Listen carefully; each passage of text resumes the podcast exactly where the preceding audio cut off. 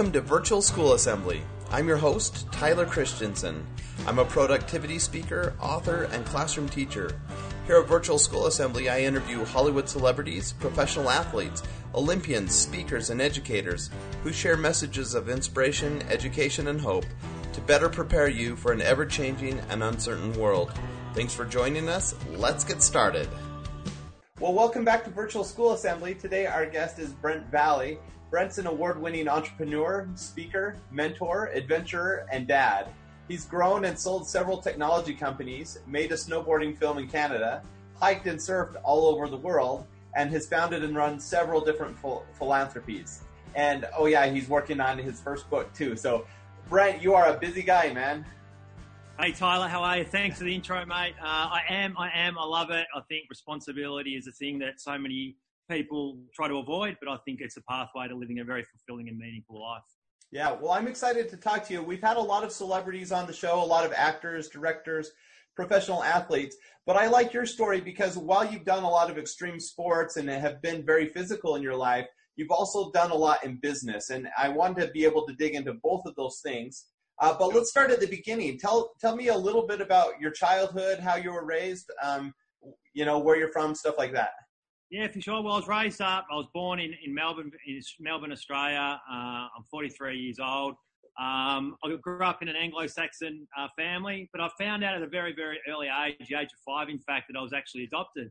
So here I was being raised by Australian parents. I had lots of hair back then. I had dark skin, and it was always very interesting at school when the kids used to ask me, well, what country are you're from, what nationality you're from, and I'd have to answer. I'd say I'm Australian, yet deep down, I didn't. I actually didn't know my heritage. So I went through a major portion of my life actually not knowing my heritage and my background. And so that was interesting and made for some inter- interesting conversations in the schoolyard.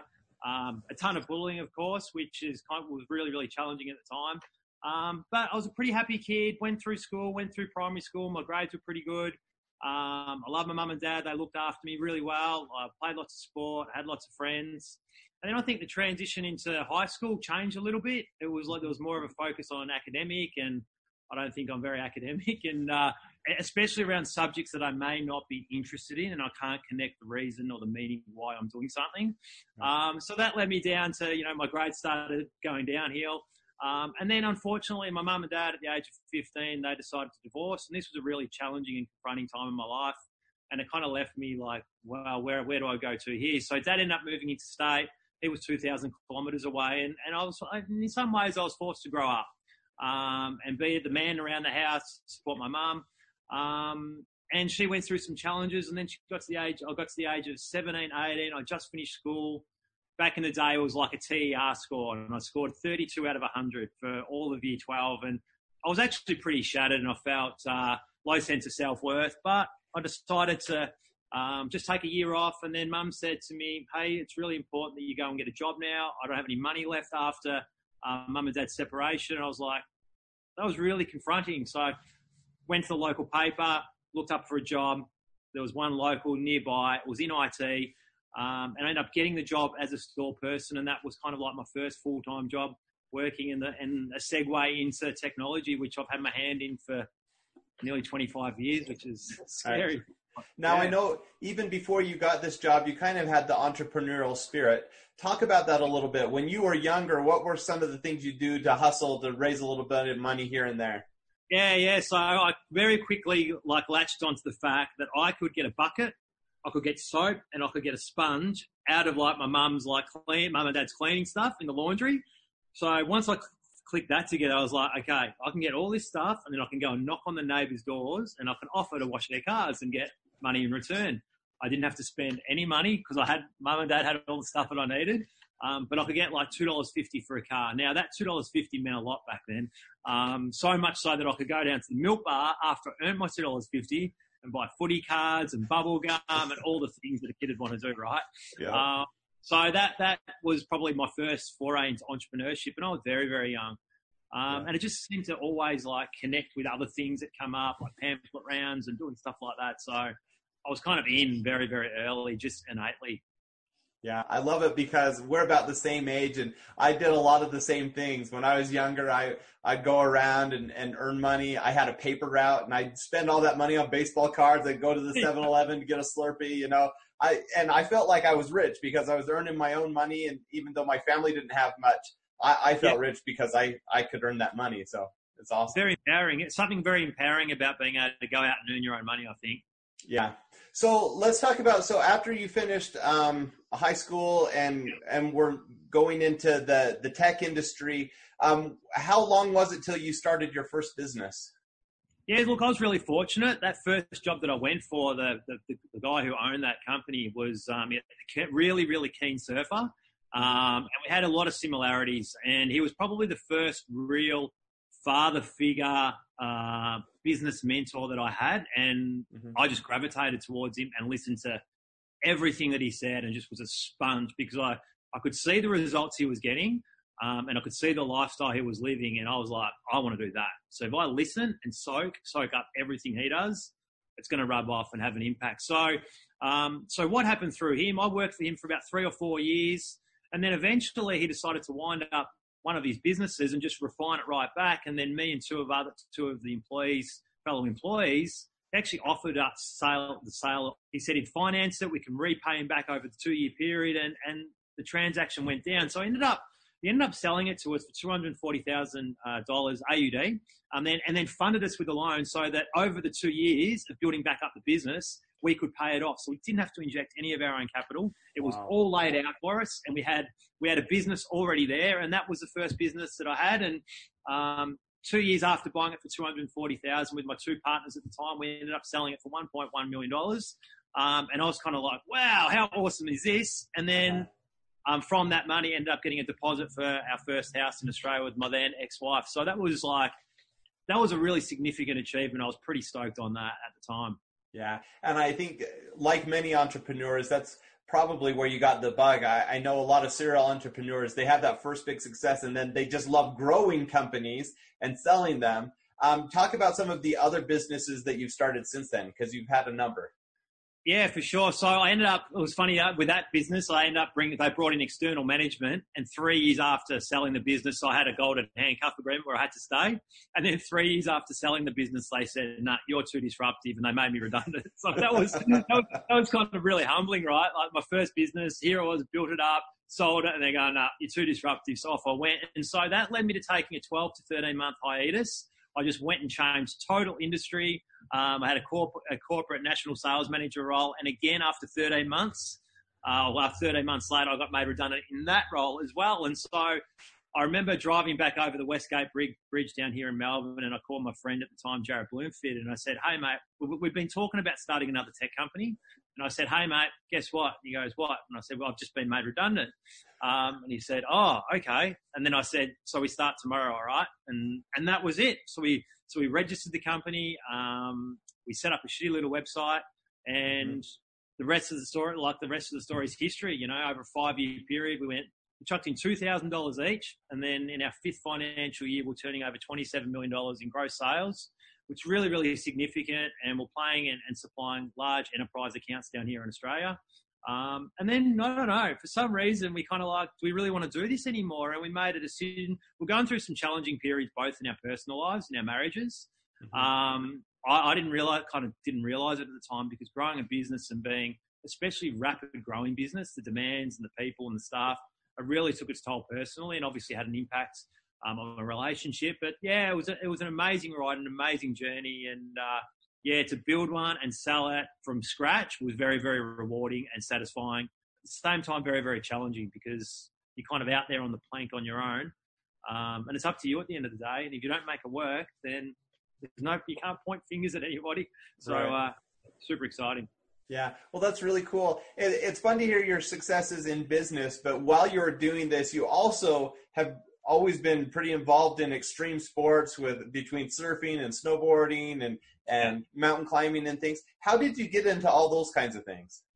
Yeah, I've always had heaps of energy, whether or not it's an undiagnosed disorder of some kind. I think probably so, but I always had heaps of energy and passion. And so my, my passion and love for surfing started when I was 13 years old. Uh, my passionate love for skateboarding started before that. And I Mhm. think it was just like one thing led to another.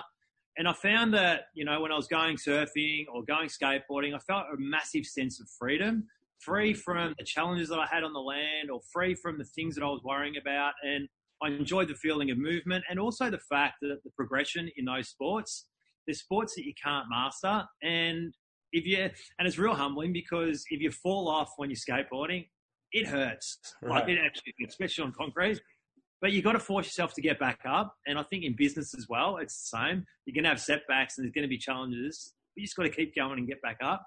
Um, and so the surfing and the skateboarding just started leading to other things. And I remember when we were building Engaged Technology Group, we're in our second or third year, I found myself leading away from the things that I was passionate about and doing really, really focusing on work to the point that I was starting to probably lose perspective of who I was as a person.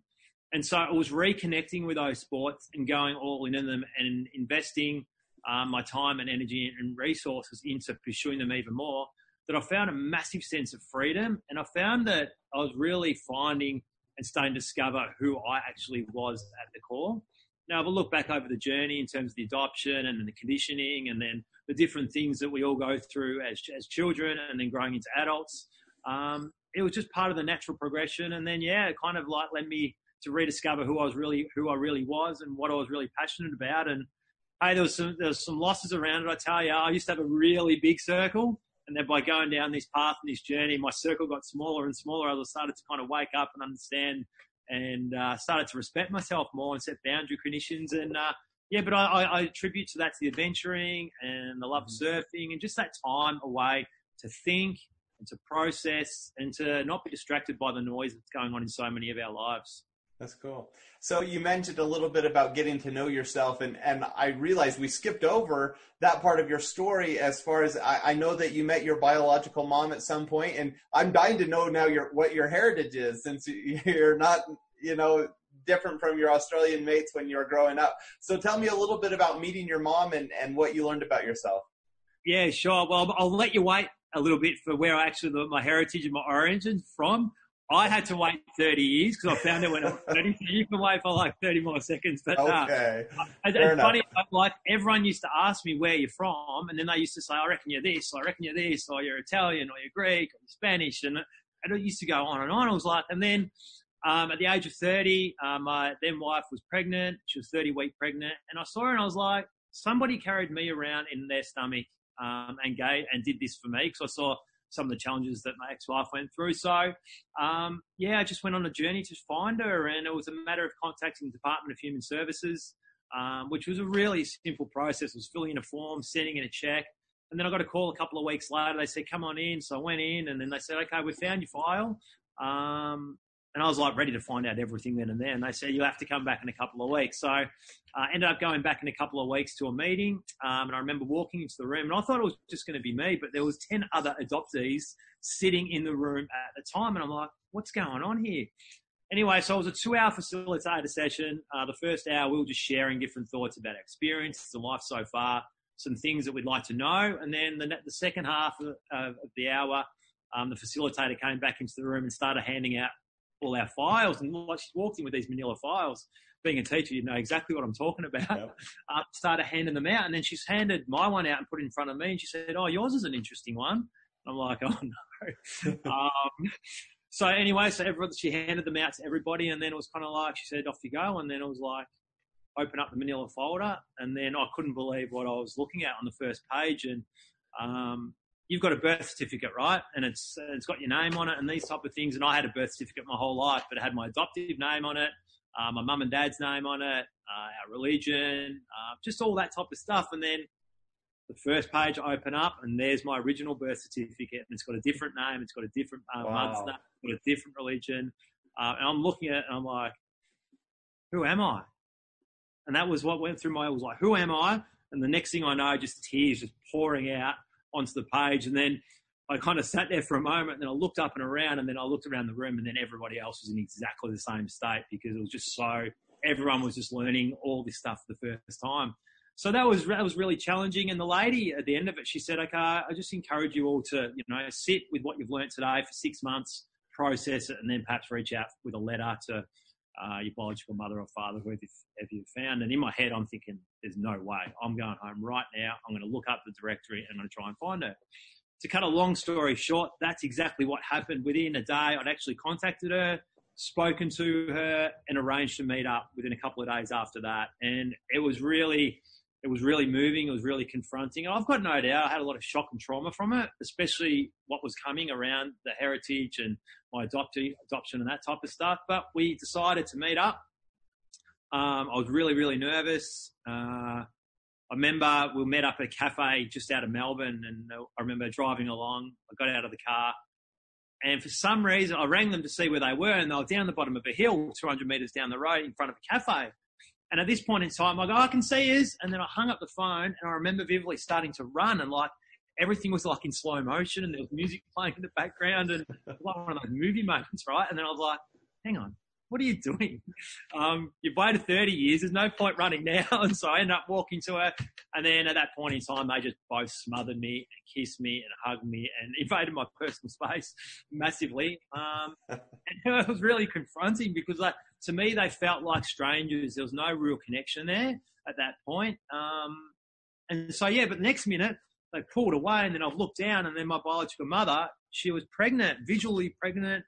Um, I said, oh, look, you're pregnant. And she goes, yeah, I've had no other children since you. And I was kind of like, wow. And it was like, everything was just wait on two to two together. And I was like, hang on. I grew up, I grew up in an adopted family as an only child and I never had any brothers or sisters. And that's what I wanted when I was growing up. And then I'm looking at my biological mother for the first time and going, hang on, I've got a half sister here. And uh, she wasn't born yet, which was quite fascinating. And uh, yeah, so that was, it was really full on, really moving. And we sort of chat. We had a bit of a, had a toasted sandwich and we had a bit of a chat and talked about life. And she asked me how I was and said, yeah, it was good. And and asked her about her life. And then I asked her, I said, so, okay, I'm really curious to know, like, why did you give me up for adoption? And she spoke and look, I just, I wasn't prepared for what she was going to say at all at the time.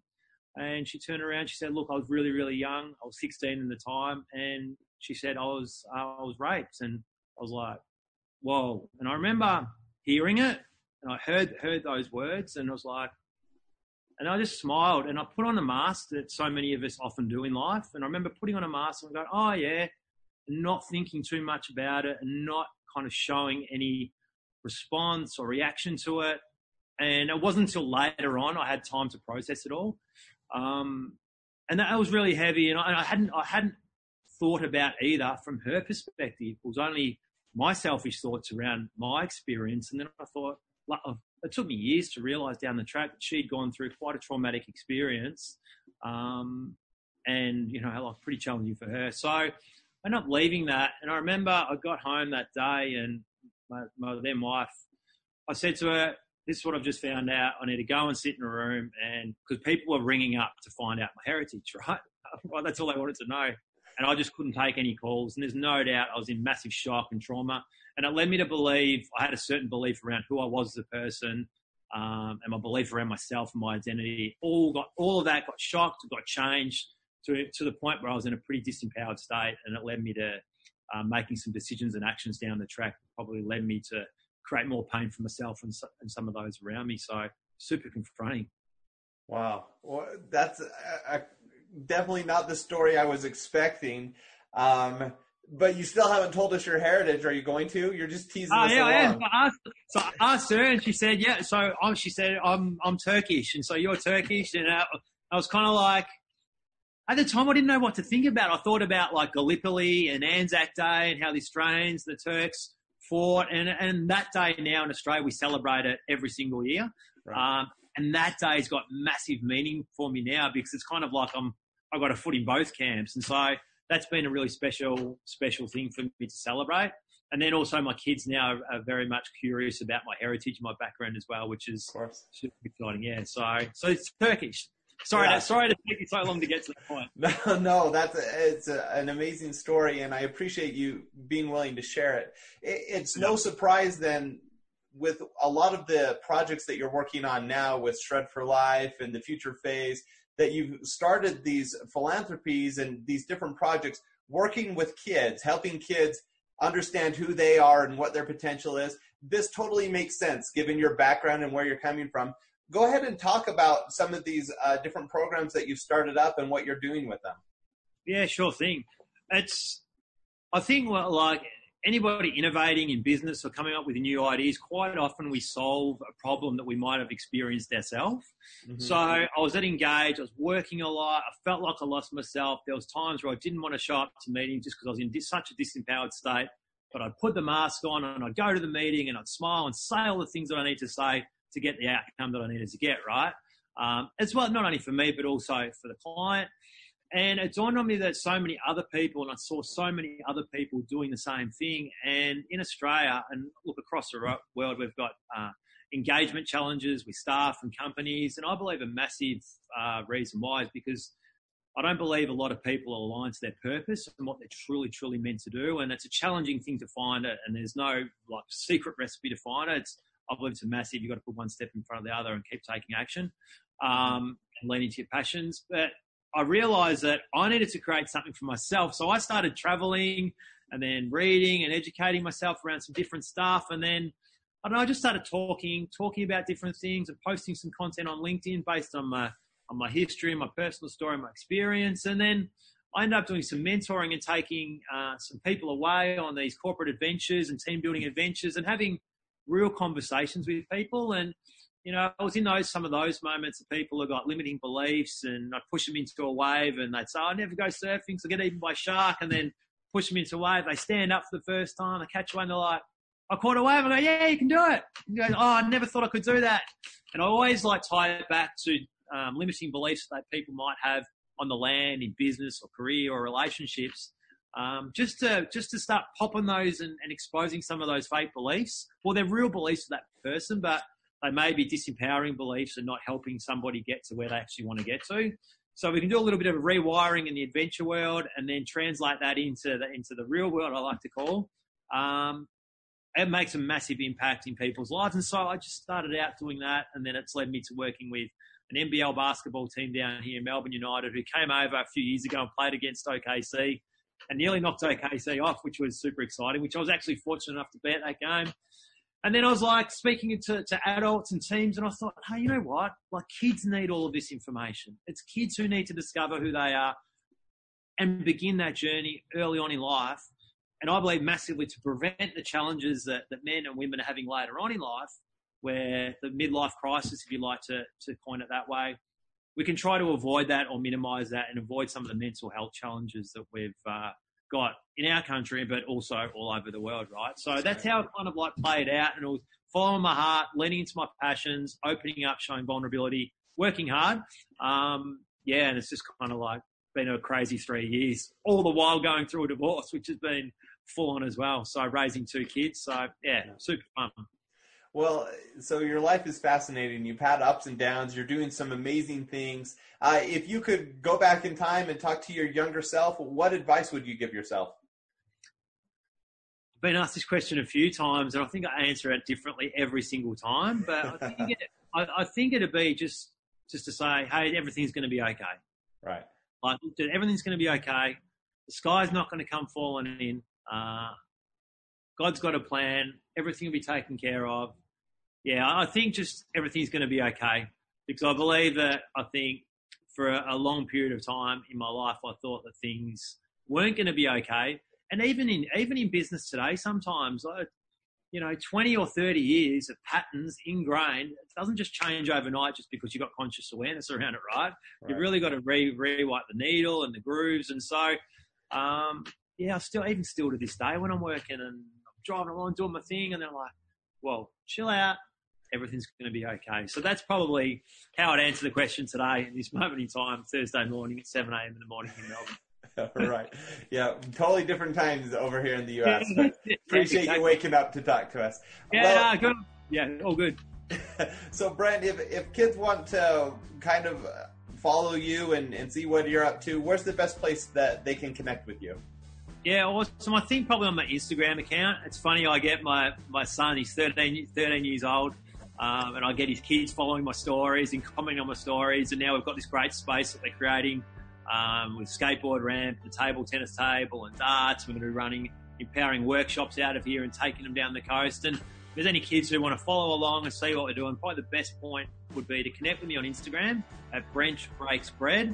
Um, and from there, you can follow the links to some of the other businesses and projects that I'm working on. So that's probably the easiest um, and direct method I do. I post lots of stories there around the process, around doing the work, and I post uh, post images of like where I get to go to because of the process of doing the work. So I try to give a, a balanced perspective of Instagram where it's hey, this is the real aspirational stuff that I love to do, but hey, if you want to do this stuff, want to do this stuff in life, then go and check out all the work that goes into making it happen. And I think sometimes in social media world, we've got this curated content and it just, it doesn't paint a real picture of exactly like yeah. what you need to do to, to, to actually achieve something externally in life. That's certainly true. Well, thank you. We'll we'll link to that in the description on this video then. And thank you so much for your time this morning. It's been awesome chatting with you and hearing your story. Oh, thanks very much, Tyler. Thanks for having me on here, mate. It's a pleasure. And uh, be back over on the on, over the US hopefully soon. Well, maybe not until 2021, but uh, maybe we can catch up again. Cool. That would be awesome. So much for joining us today on Virtual School Assembly.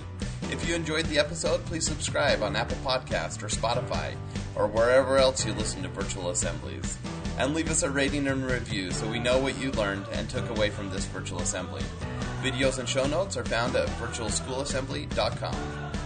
And if you're a school leader and you're looking for a speaker for virtual or traditional in school assemblies, or if you're looking for some teacher training, I'd love to connect with you to see how I can help. You can check out my website at tylerchristiansen.com. Thanks, you are super duper. Let's go out and make the world a better place. Bye bye.